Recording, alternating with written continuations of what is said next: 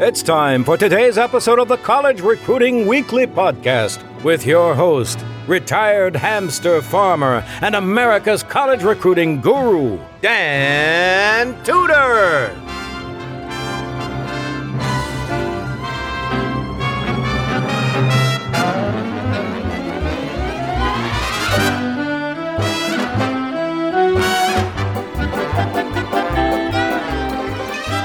The arguments seem to be never ending, and the theories abound, and the conversation never seems to stop. But are there any solutions to the question of what should happen with early recruiting and signing days, and when an athlete actually commits to play for a college, whether that's at a Division three school or whether it's at a D2, NAIA, or certainly at a Division one? And that's what we're going to talk about today because we have a guest on who is a uh, I'll say a frequent visitor to the podcast and will be in the future. He is, I think, one of the most interesting thinkers in the sport. And what we're going to talk about today is uh, basically his idea for a solution to the issue of college recruiting. And some of the complaints that I hear all the times from college coaches uh, throughout the country throughout levels, and it's been going on for the last 13 years since we've been working closely with with college athletics. And that is the complaint or the observation of the problem of what to do with recruiting. I think at some level most college coaches agree that somewhere within the system it's broken. Uh, athletes are being recruited way too early, many would say, athletes are verbally committing when maybe they shouldn't, some people say.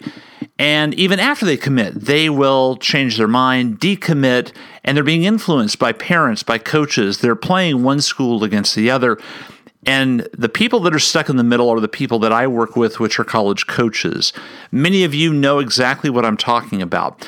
And so I read with great interest uh, a matter of days ago, a couple of weeks ago, here in early 2017, uh, a, a commentary, an article by Michael Cross, and he is the Associate Athletic Director at Penn State University. And he publishes a blog entitled UltimateSportsInsider.com. If you uh, need to follow something on a daily basis or on a regular basis, that would be it. It's a fantastic thinker's piece that basically it focuses a lot on the administrative side of college athletics, some of the bigger picture issues in college athletics. He does a lot with budgets and what goes on in college athletics regarding budget cuts and, and where college athletics in general is going. And he published a piece not too long ago that focused on the idea of reform and what are some ideas for how to make the system better. And I'm not going to, to read the article for you. Uh, we're going to go over that in this podcast interview. But if you want to see it, it's at ultimatesportsinsider.com. And I encourage you to read it because it goes into a lot of detail. We're going to cover it today. And as we go through it, I just want you to keep in mind and sort of think of things that would be impactful to you in your program or that you've seen things maybe through the process that has hurt your program or you feel is hurting athletes as they go through the recruiting process. And as you as you read this, ask yourself, would his solutions help or hurt the way things are being done now as I observe them as a coach. And I would love for you to comment to uh, to both of us. Uh, his uh, uh Twitter name and handle is at US Insider, and that's Ultimate Sports Insider on Twitter. I am at Dan Tudor on Twitter. I would love a discussion, and there has been actually one of the reasons we actually did this interview was because when the article was released, and I thought it was a fantastic thinker's piece. Uh, whether you agreed or disagreed, I thought it prompted a discussion, and we put it out on Twitter. I pointed a lot of coaches to it that follow uh, that follow me, and boy, we had some some really interesting feedback. Everything from this is the solution, and this is great, and I support it, uh, and then at the end of the other end of the spectrum, this would do nothing. In fact, it would hurt the current process. So the, the perspective of coaches was really fascinating to me. And that's why I wanted to have Michael on again to talk about it and to find out what uh, just some more inside detail on his plan and his ideas as it relates to recruiting and reforming the process. And that's really what we wanted to talk to him about in this interview.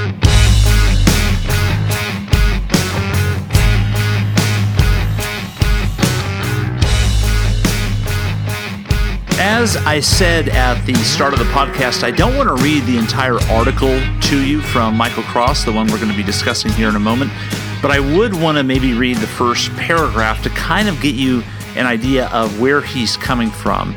So at UltimateSportsInsider.com, the article from Monday, January 23rd, 2017, is titled Transparency Necessary to Fix College Recruiting. And it starts like this Imagine you are searching for a new home. You visit 10 houses and finally find the right place. You tell the real estate agent, This is the one, we're ready to buy.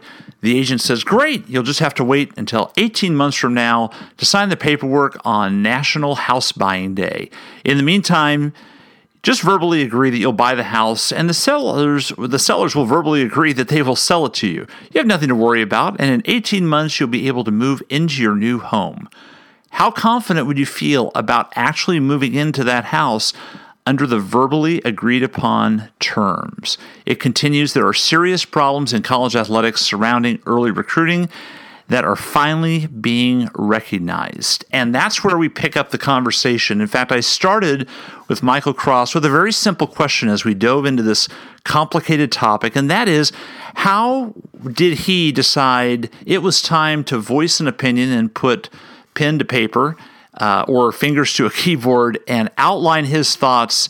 which, quite frankly, whether you agree or disagree with him, most coaches, most athletic administrators uh, will complain about the problem, there are very few solutions, very few recommendations that I've read that go into such detail as a proposed fix. So that's where we started. What was it that got him to the point where he finally felt the need to put his thoughts down on paper for the world to see and for coaches, athletic administrators, and the NCAA to consider as a solution to what many describe as a recruiting problem? I think the genesis of this comes from the convergence of a couple factors. One factor has been the ongoing debate nationally regarding football and the consideration of a uh, signing date or an early signing date uh, in the sport. Uh, the second thing that came about and really prompted this was what I anticipated happening around the football signing date and ultimately did happen, which was a series of um, you know staged events with hats and uh, media attention and ego and wackiness and pull this jersey off to pull the next jersey off. Uh, and then the third piece was uh, I'm actually involved in a, uh, a, recruiting discussion nationally in the sport of hockey related to a whole host of issues around early recruiting. And that, coupled with a lot of NCAA legislation that's slowly making its way through uh, the legislative process around early recruiting issues in other sports, particularly in lacrosse and soccer on the women's side, that really prompted me to uh, want to put some thoughts out about the best way, or a possible way, I should say, to think of going at this and trying to improve the environment uh, for recruiting, and, and that's improving it for everybody. That's improving it for coaches. Uh, it's improving it for prospects and their families, uh, and it's really trying to put some sanity back into the system that seems to have run uh, pretty amuck at this point and has been trying the same things for literally decades since I got involved in college athletics and has been unsuccessful in trying to address it. Okay, so the so with that in mind, um, you made some observations about uh, about signing day. Um, I, I guess what I'm, I'm, I'm wondering, signing day in football rather, and it's always a circus, and you know there are television networks now that kind of build their uh, build programming around uh, televising the circus. And and so I guess I'll I'll throw out the, the, the question of if if this is the way it's always been done, and we still have kids that sign. We still have kids that that make commitments, and it just happens to be on this one day. Um, other than the media circus around it, what is wrong with that? What where, where is the problem? Where where is the thing that that uh, um, that coaches should be concerned about, administrators, and even just people that are fans of the, the college athletic system? Where where is the concern, or where should it be? Sure. So there's a couple things that come to mind. First of all, I don't personally think there's anything inherently wrong with media attention surrounding the announcement of an incoming class in any sport. You know, at the end of the day, uh, our departments and our coaches spend a lot of try, time trying to generate uh, interest, generate uh, awareness, and build programs that have stories behind them. You know, we've got fantastic student athletes from around the country who uh, are coming to our campuses and and uh, in many many cases make us better. So telling their stories, telling those stories early, I think is a is a po- or I should say telling those stories is a positive. I think the concern that I have uh, and what prompted to push this this article out there is a couple things. One, uh, lots of discussion nationally about the concept of a commitment and what a commitment actually means, and we've seen uh, prospects and coaches uh, take that word and really abuse it, uh, either by going back on their word because uh, they've come into a new environment and simply don't feel like they want to recruit an individual anymore, or um, a prospect gets his um, gets bent out of shape because you know he received a, a, a, note about an event that he wasn't at and thinks, well, geez, this is a school that's really not interested in me, rather than uh, presuming the best about the situation and saying, oh, this is just an honest and innocent mistake. I mean, there's a whole host of factors that go into this, some of which are ego driven, some of which are related to the personal opportunities for the prospects, some of which are related to the coach's preference as it relates to playing style, uh, various observations. So there's a whole host of reasons why these things can change. But what happens, and, and really the second piece of this and the important piece, is that the commitment uh, has become an environment where people are racing to make the commitments in many cases as quickly as possible. And I'm going to move out of football for this portion of it. But we have sports right now that are committing uh, young children for that's an accurate description children right. to go and make college decisions and committing them as eighth graders uh, committing them as seventh graders you know the the college basketball definition of a prospect in this day and age is that the prospect age for is seventh grade right. so and at the same time it's all these things are happening in an environment where we have an abundance of information we have an information uh, on the internet information in the media, some of it which is accurate, some of which is not. And so all these factors are combining in a way that say, oh, look, I want people want to know about their college opportunities. You know, we'll spend time, you know, with our youngest children talking about someday when you go to college, Johnny, or someday when you go to college, Susie.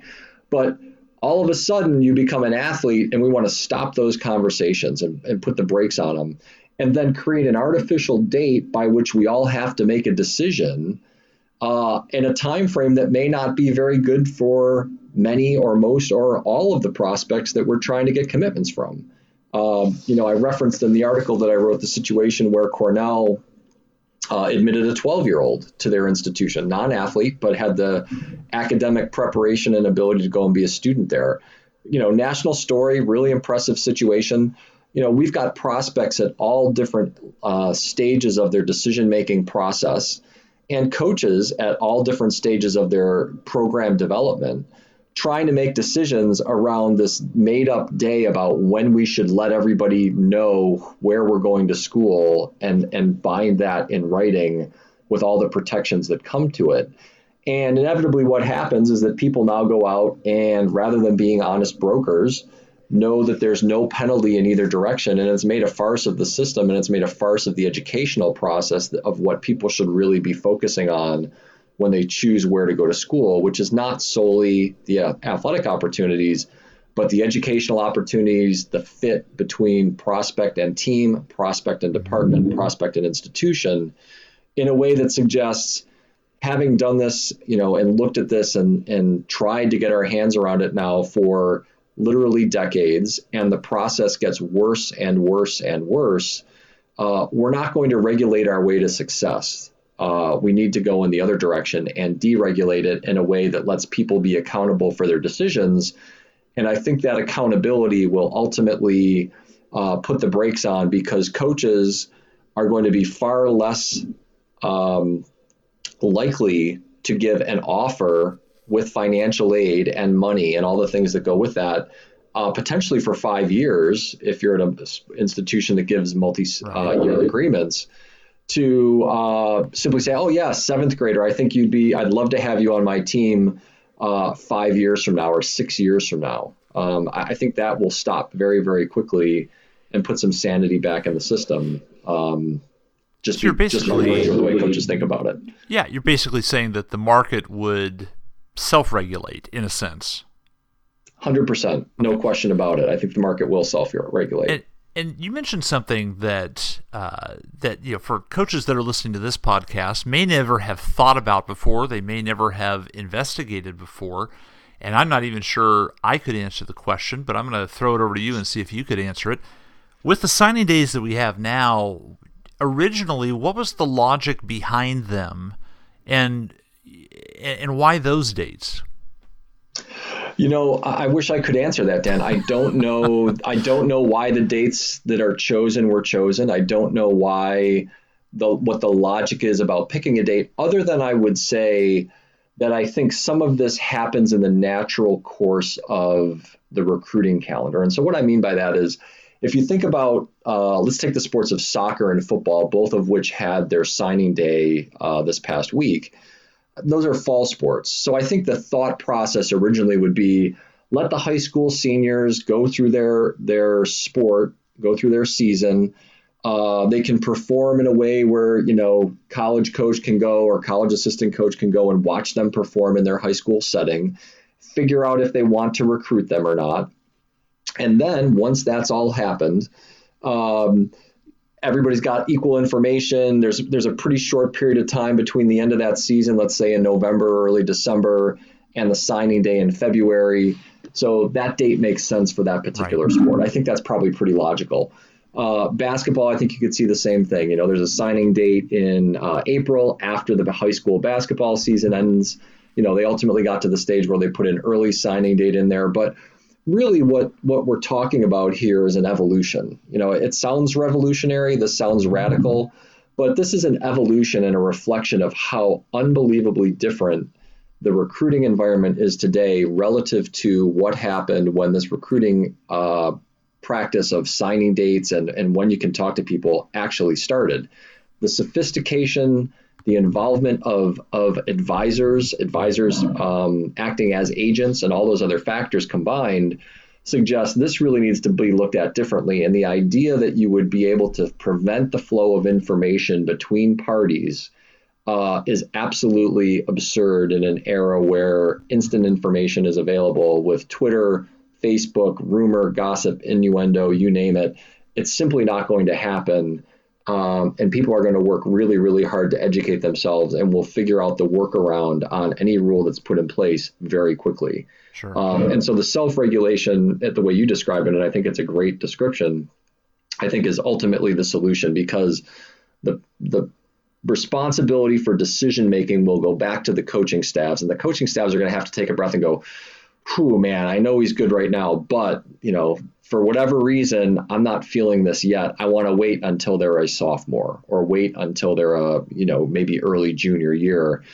And at that point, because of the sophistication, I don't think it's a problem to say somebody should, you know, can sign a binding agreement. You know, if you've got somebody who's, let's take, you know, basketball and is a, Le, a LeBron James level talent, and you're, a you know, and it's obvious that person is going to be able to walk onto a college campus at the highest level and compete, and that school wants to commit them at that age that's great. But that that will that will decline very quickly. And for the kid who's that phenom and can sign that agreement as let's say an eighth grader, more power to them. You know, but they shouldn't have to have that at risk because of an injury, uh, because of um, a coaching change, because of the whim of an institution. Uh, there should be better protection for the family, and simultaneously, there should be better protection for the coach who goes out and says, you know what, I think this kid's going to be great. You know, uh, young man or young woman, would you like to make a commitment to our institution? They say yes. You get them signed up, and all of a sudden they really explode and they go, well, I want to go shop my options around. Well, we were here for you at the start. You should be here for us now. Right. I think that's a, that's a very fair and appropriate way. And I think on both sides of the process, people will ultimately take a pause and say, let's see where things develop for both parties in a way that will put a, some brakes on what we're seeing today. So you had, and uh, I, there's already questions floating around in my mind, but I, w- I want to jump into the actual meat of the article and address sort of the three points that you made. If we were going to look at that as the proposal, then what is that proposal? And and you you write in the article, and uh, we'll you know we've obviously mentioned it on you know in the introduction as well as uh, we'll put it in the show notes if somebody wants to find it and click on it. But as you as you lead into these three main points, you write in bold, it is time for a radically different approach to college recruiting by creating transparency in the strange and unethical world we've created. And and it certainly is strange. Um, who I, wanted to just have you really comment uh, quickly on the unethical part. Which where do you assign the unethical portion of this? Which which party is is responsible for that? Well, every situation is different. the The ethical aspect of this has to do with how do you approach uh, professional workings with people, and what I mean by that simply is that uh, I'd like to think, and, and I'd like to try and act personally as a, in a manner where your word is your bond, uh, where all you really need to do to execute and, and come up with a good deal is a handshake. Uh, I realize that's probably a naive notion in this day and age, but I think there are still people in the world who work that way. The challenge that you get is that probably less people rather than more operate in that manner and look for rather than you know honoring the intent of what they've committed to, look for the escape clause and look for the loophole and look for the way to escape. So, you know, I'm going to commit to you, coach. Let's take the family side of the equation. I'm going to commit to you. I'm going to keep saying I'm committed to you, but I'm going to have my advisor or my uncle or my high school coach or my AAU coach go out and continue to shop me around until I find something better and then I'm going to have to make that awkward phone call for a few minutes and go and say, well, coach, I decided to go somewhere else. Meanwhile, that coach has put their job uh, at risk uh, by saying, okay, I'm going to turn down the next point guard or the next goalie or the next uh, quarterback because I've got a commitment from this guy. Now I've got to go out and re, you know, re recruit somebody or get back in the conversation with somebody yank that kid out of somebody else's commitment. I mean, this is just happening over and over and over in a circular fashion. So ethics happen on all sides. Uh, it could be the family, uh, it could be the prospect, it could be the AAU or, or youth coach, uh, and it can be the collegiate coach, no question about it. New coach comes in. Uh, or finds a kid that they'd like to get more than the person they want, uh, they make a bad decision in their evaluation and go, "Ooh, geez, this kid isn't quite as good as I thought." They're you know, they were I saw them on one day. They were fantastic that day, but I should have got a bigger sample size. You know, I think all those things are are are are poor decision making and ultimately you know nobody wants to live with their poor decisions but if you know you might have to you're going to do more homework you're going to work harder in your research and you're going to be a lot more diligent in your processes and checking to make sure that the uh, that the student is indeed a good student. The student uh, acts in ways that are good and representative of your program. And I think clear through a lot of the stuff that we're seeing right now about some really sketchy behavior uh, and questionable practices in a whole host of areas. So, you know, the ethics can cut in a lot of different fashions, and there's no one, it, it, the whole system isn't unethical, but there's enough examples, more than enough examples, where you can point and go, you know what, if that person would have waited a little longer, you wouldn't be having all these conversations because it right. would have worked out. Or, you know what, you should have you should have thought about that more, coach, because now the kid's signed and we got to deal with them. What are we going to do? Right. Um, it's you know, coaches coaches have um, a lot of power in the process, and I think that's one of the pieces the article doesn't touch on as much as it might is um, coaches know the system. They know the system inside and out. Families don't. families are like, you know, they're feeling pressure. They're seeing the, you know, their teammates getting offers. Oh, I got to commit right now. I don't know a lot of eighth graders, ninth graders, honestly, even the high school sophomores are like, oh yes, I, I know where I want to go to school. You know, or what I want to do. Yeah. Yeah. Yeah. What do I want to do when I grow up? I, they don't know. They have no idea, but we're saying make a decision and we're leaning on them to make a decision. It's not, it's not, you know, we'd like to encourage you. It's like, hey, you got 48 hours to decide or I'm going to somebody else. And they do it over and over and over. Right. Um, but they're doing it because it's survival. So, uh, and they know they can, they can get out of it later. So.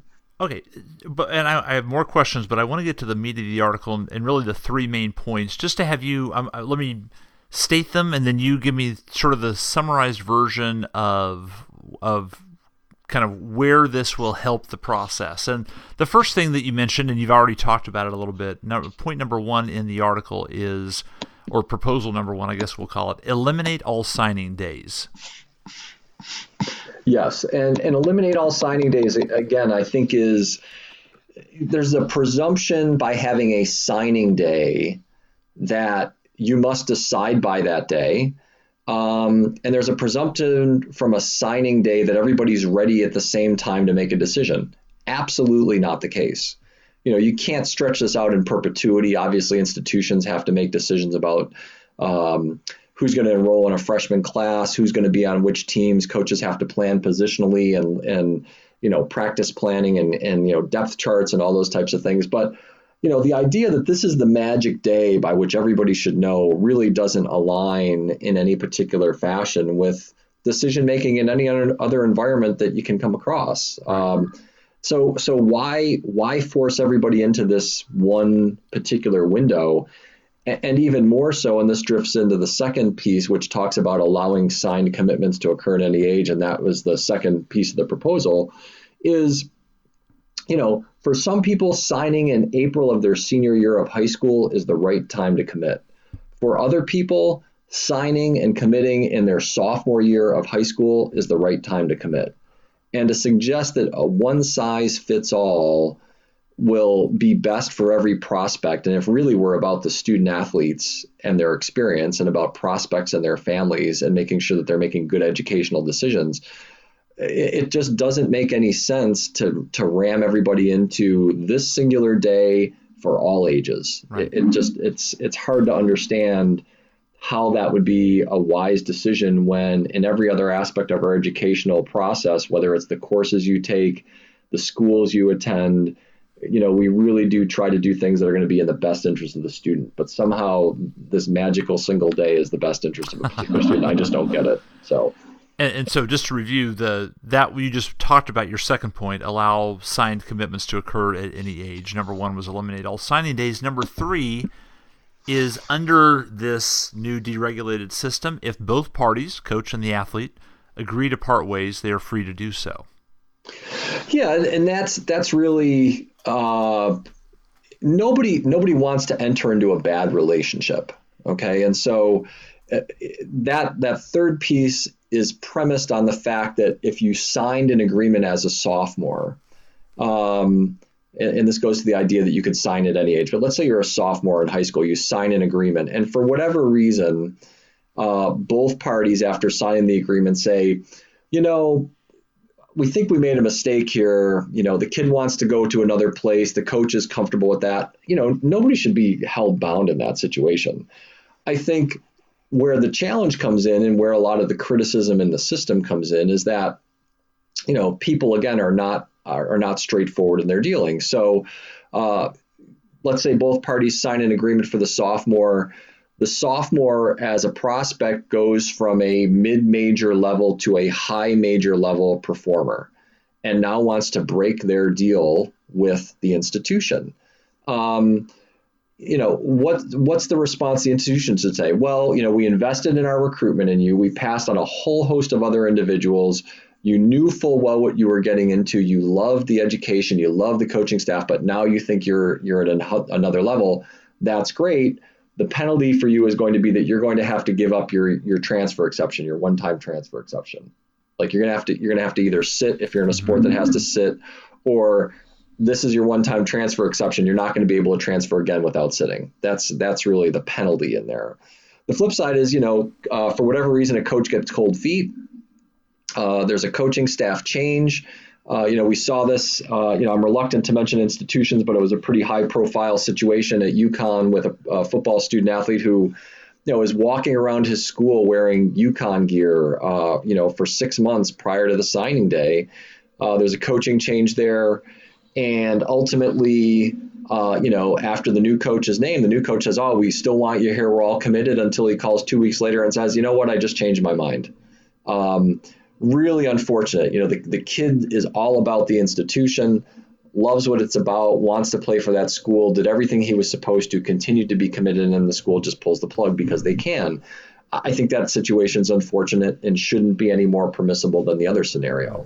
Uh, in that case, I would say the kid now has a choice. The kid can go to that institution, have his education paid for, uh, try to win his way on the team. If the coach really doesn't want him on the team, he's under no obligation uh, to have to have him on the team, but the kid should at least know that, you know what, if you want to get a degree from this institution under the terms that we agreed to, or we're going to pay for your education, they should have that opportunity. Or if you want to get a degree from a Division three institution where we don't, you know, we don't offer aid in your case for whatever reason, but um, you really wanted to get a degree from that school, you'll still have the opportunity to do that. I think all those things should be in play.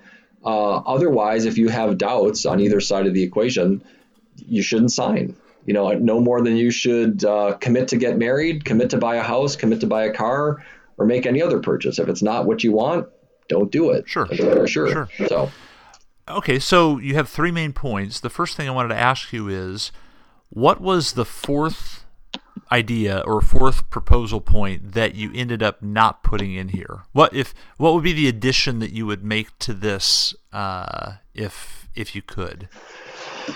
Wow, uh, that's that's a great question, Dan. Um,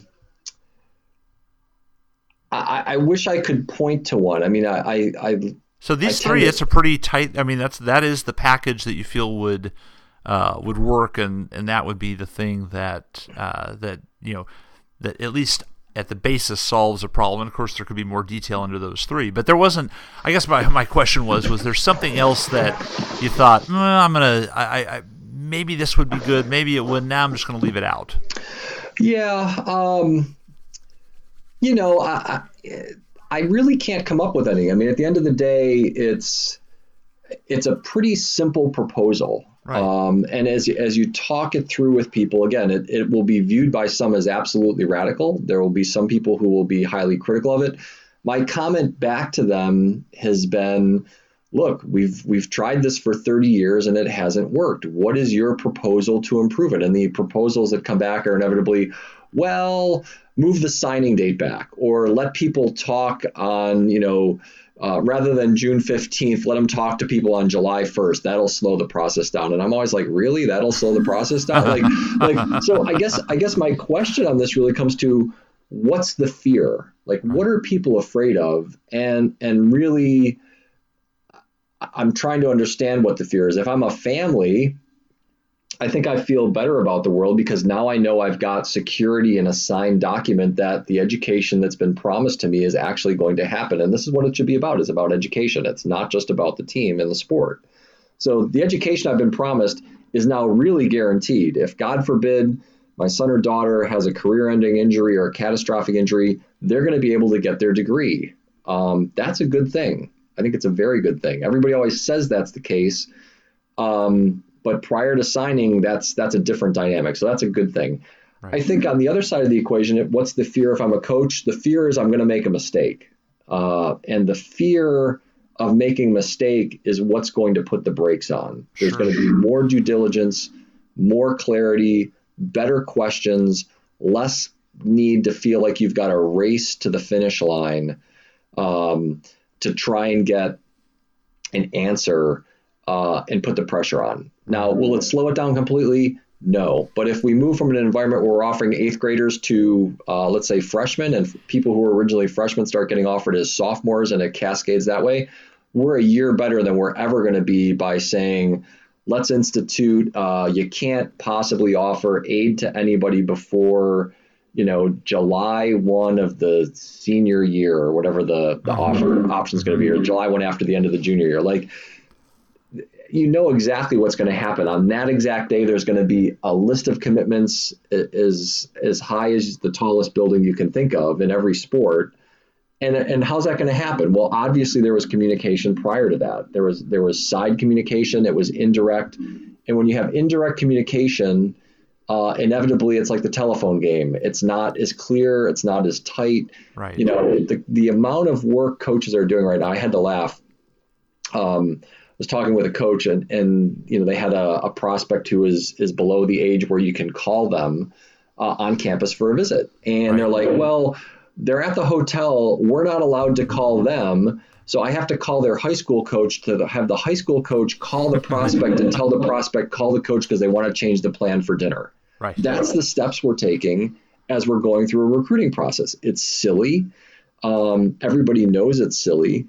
And yet we, we, we make up these arbitrary imaginary things that are somehow going to keep the process pure. And instead it allows people who really shouldn't have much influence in the process to be highly influential. They become gatekeepers uh, rather than having direct communication between coach and prospect. And that's what i'd love to see eliminated. So um, and i think this is the best way to do it.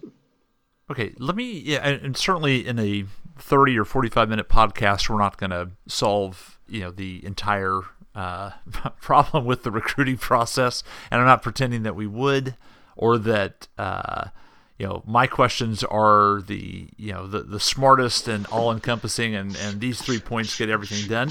But here's two. I, you brought up something I think that was really good that I'd want to focus on. That you know a lot of this does revolve around the coach and the actions right now. That in the case for that you just mentioned, they have to take these they have to take these uh, these steps with um, with you know calling the high school coach to call the hotel to change the plans for dinner and and you know it, it, a lot of that is ridiculous. And coaches that are listening to this know all the you know crazy steps that they have to do to, to make sure they're following the rules but also to adapt to the you know modern recruiting which is usually end up trying to have contact with kids or have them call you before the official time when when uh, when when all that can happen.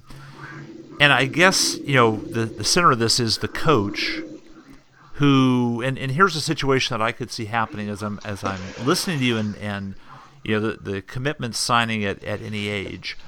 Uh, the coach that so, so now you can sign at any age, and there is that hesitation. Oh, we're committed. There's no backing out. But then there's going to be that set of coaches that say, "Hey, you know what? I I finished last in the conference the last 2 years. What do I have to lose? I'm going to go and I'm going to, you know, sign the 8th grader and two of those freshmen because they're both their brothers were stars and they're, you know, he's, you know, looking good right now and and so I'm going to sign them. And so then the other coaches who were immediately they, they, before they were pressing the brakes, they look and say, "Oh shoot! Well now he's signing even earlier, so I got to do it now." So in that scenario, you have it, it, probably in one sense, as I'm thinking about it, it opens up the market for any coach to be able to uh, to you know, to to make that case and to to take advantage of that rule.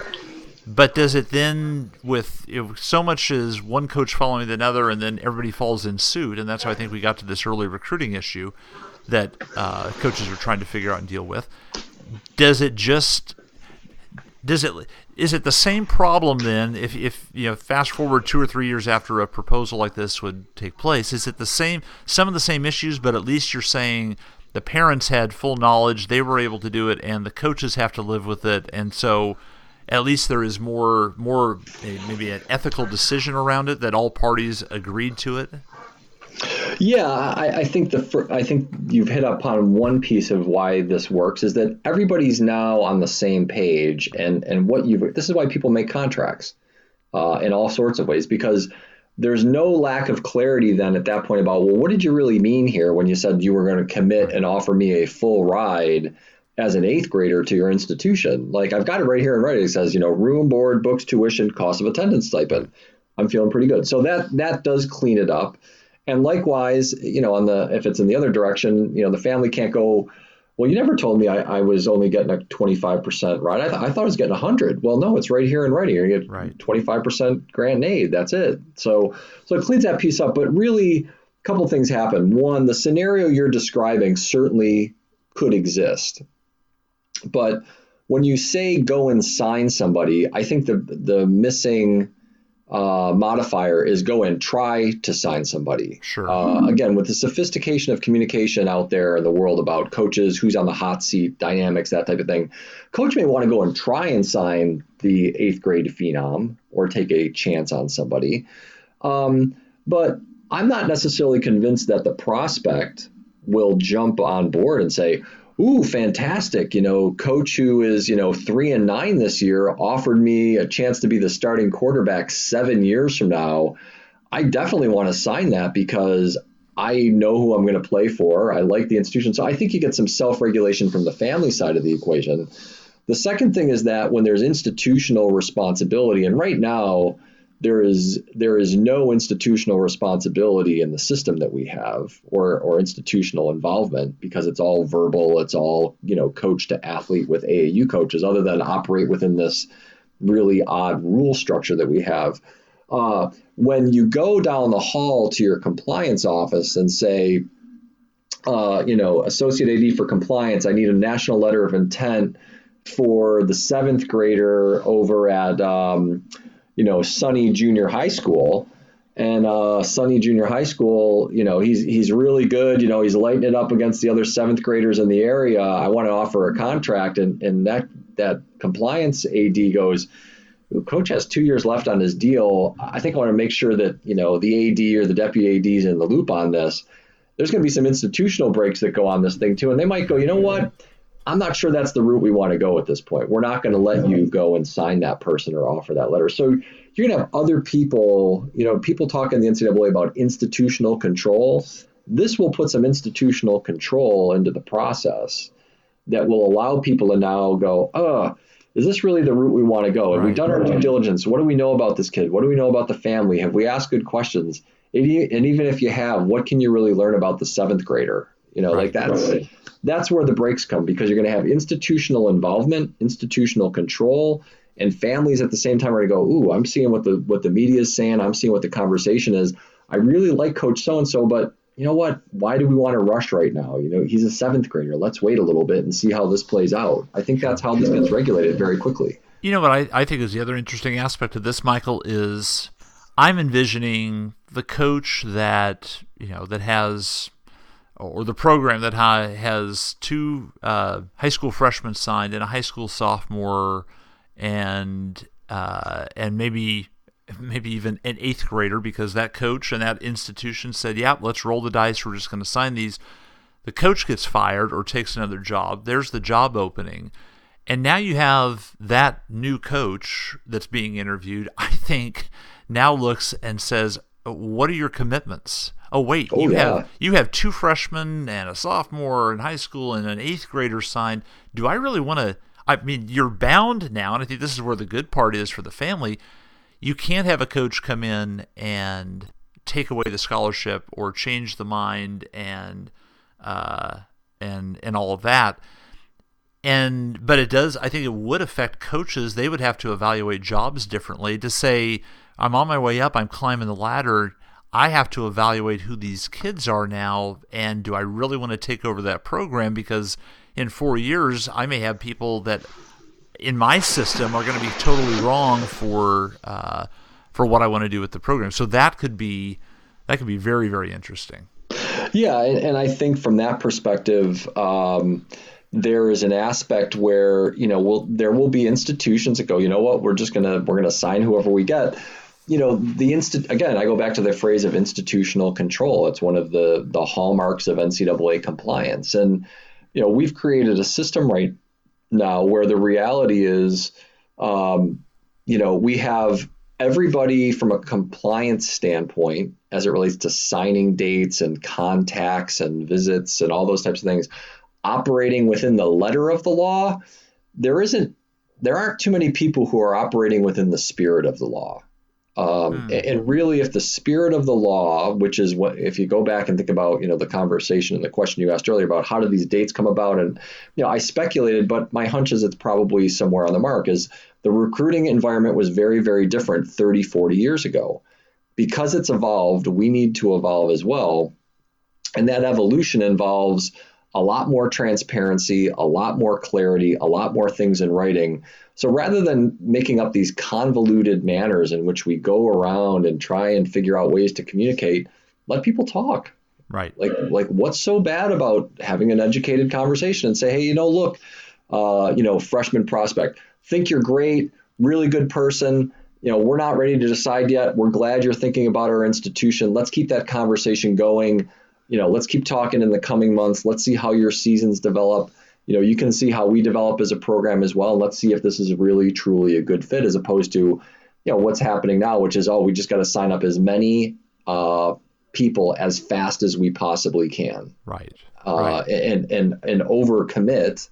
Uh, because we know that you know one kid's gonna not be honest in the process and bail out, one kid's gonna get hurt, and we want to go in a different direction, and somebody else would just won't make it for whatever reason. So it, it just doesn't make any sense. Right. Um, so that that's really the thought process behind it. And for people who want to really dive into the meat of the proposals, because you add a lot more to in the article, and you provide some reference links and things that are really helpful just to give the whole thing context. And that is posted for those of you listening at Ultimate Insider, UltimateSportsInsider.com. Sorry, UltimateSportsInsider.com. So I want to end the conversation this way, Michael.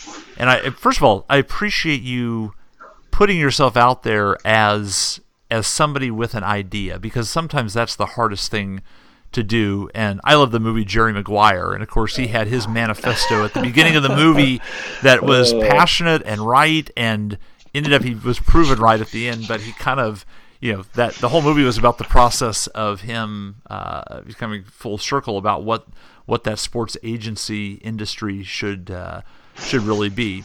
Um, so yes, I did just equate you with Tom Cruise. If that sets you off uh, for the rest of the day to uh, to feel good about yourself. I think but the I only way I'm better than Tom Cruise is that I'm taller than him. Other than that, I probably fall short in a lot of areas. But um, so I guess I want to end it with with this is because you're in Division One athletic administration right now. And this has generated a good degree of conversation, and I appreciate you sharing your thoughts and going into a little more detail and, and explaining some of your ideas. But I guess my, my end question is what has the reaction been? Do enough of your peers see this as possibly being a solution worth considering? Uh, or do they have some of the same, hey, wait a minute, but what if, and, and you know, the hesitations? Uh, that that some some other people, other coaches maybe have expressed. What, what what is the general temperature and attitude to this within athletic administration that you've heard? Well, the, the primary conversations I've had around this have been with coaches. Uh, I have had some conversations with administrators, and it's interesting. Um, I think at a minimum, it is it is thought provoking, and I'm I'm glad that's the case. Uh, if you get into the nuts and bolts, and look, we've spent probably 40 minutes on this topic already, uh, and the and the Twitter exchanges I've had with some people have been lengthy. You know, the the reality is that it's it's not a topic where you go, oh, of course, but you know, I keep going back to the question of here's an idea. Um, let's you know we can debate it on its merits, which is great. Uh, but if you don't like it, what solution do you have that gets at the heart of what everybody's talking about, which is the early commitments are a problem, uh, the behavior is a problem, uh, the ethics that surround recruiting are a problem, the workarounds are silly and ridiculous. Our coaches are on the road 365 days a year, except for some very minor and narrow dead periods, uh, ironically, around the signing date in many cases. Like, like everybody's saying the same thing, which is the system is broken. What's the method to fix it? Uh, and, and, you said the manifesto from Jerry Maguire. I'm going to give you a different movie reference, and it's the movie Serendipity. I like John Cusack quite a bit. Uh, and for those who have seen the the movie, uh, there's a there's a, a, philosopher, a Greek philosopher that's referenced in there a couple times, and the Greek philosopher is the philosopher Epictetus. Uh, it's E P I C T E T U S for those who uh, want to look him up. Uh, and Epictetus has a, a quote that I love and I use somewhat regularly. And the quote is simply this If you want to improve, be content to be thought of as foolish and stupid. Uh, and I think there's probably people who will look at this idea and go, that is foolish and stupid. Uh, and my response back is that if we want to improve, we need to get to the stage where we're going to look at things differently rather than just playing around the edges, because playing around the edges has led us to the current state. And we need to go in a different direction that's responsive to a whole host of factors that never existed in the recruiting environment when the system was created. So, um, so that's my thoughts. I, don't know if that's a manifesto, but I'm going with serendipity and John Cusack over uh, Jerry Maguire and uh, Tom Cruise. All right, Coach, there you go. You've got the arguments for, you have the arguments against, and I'm curious now what your thoughts are about this whole topic. And I want to thank Michael Cross for presenting his ideas. Go to Twitter right now, tag at Dan Tudor, and tell me and the rest of the coaches what you think. Would love to hear your comments. Thanks for listening to the College Recruiting Weekly podcast. We'll be back at you with another episode here in the next few days. Enjoy it, Coach, and have a great week.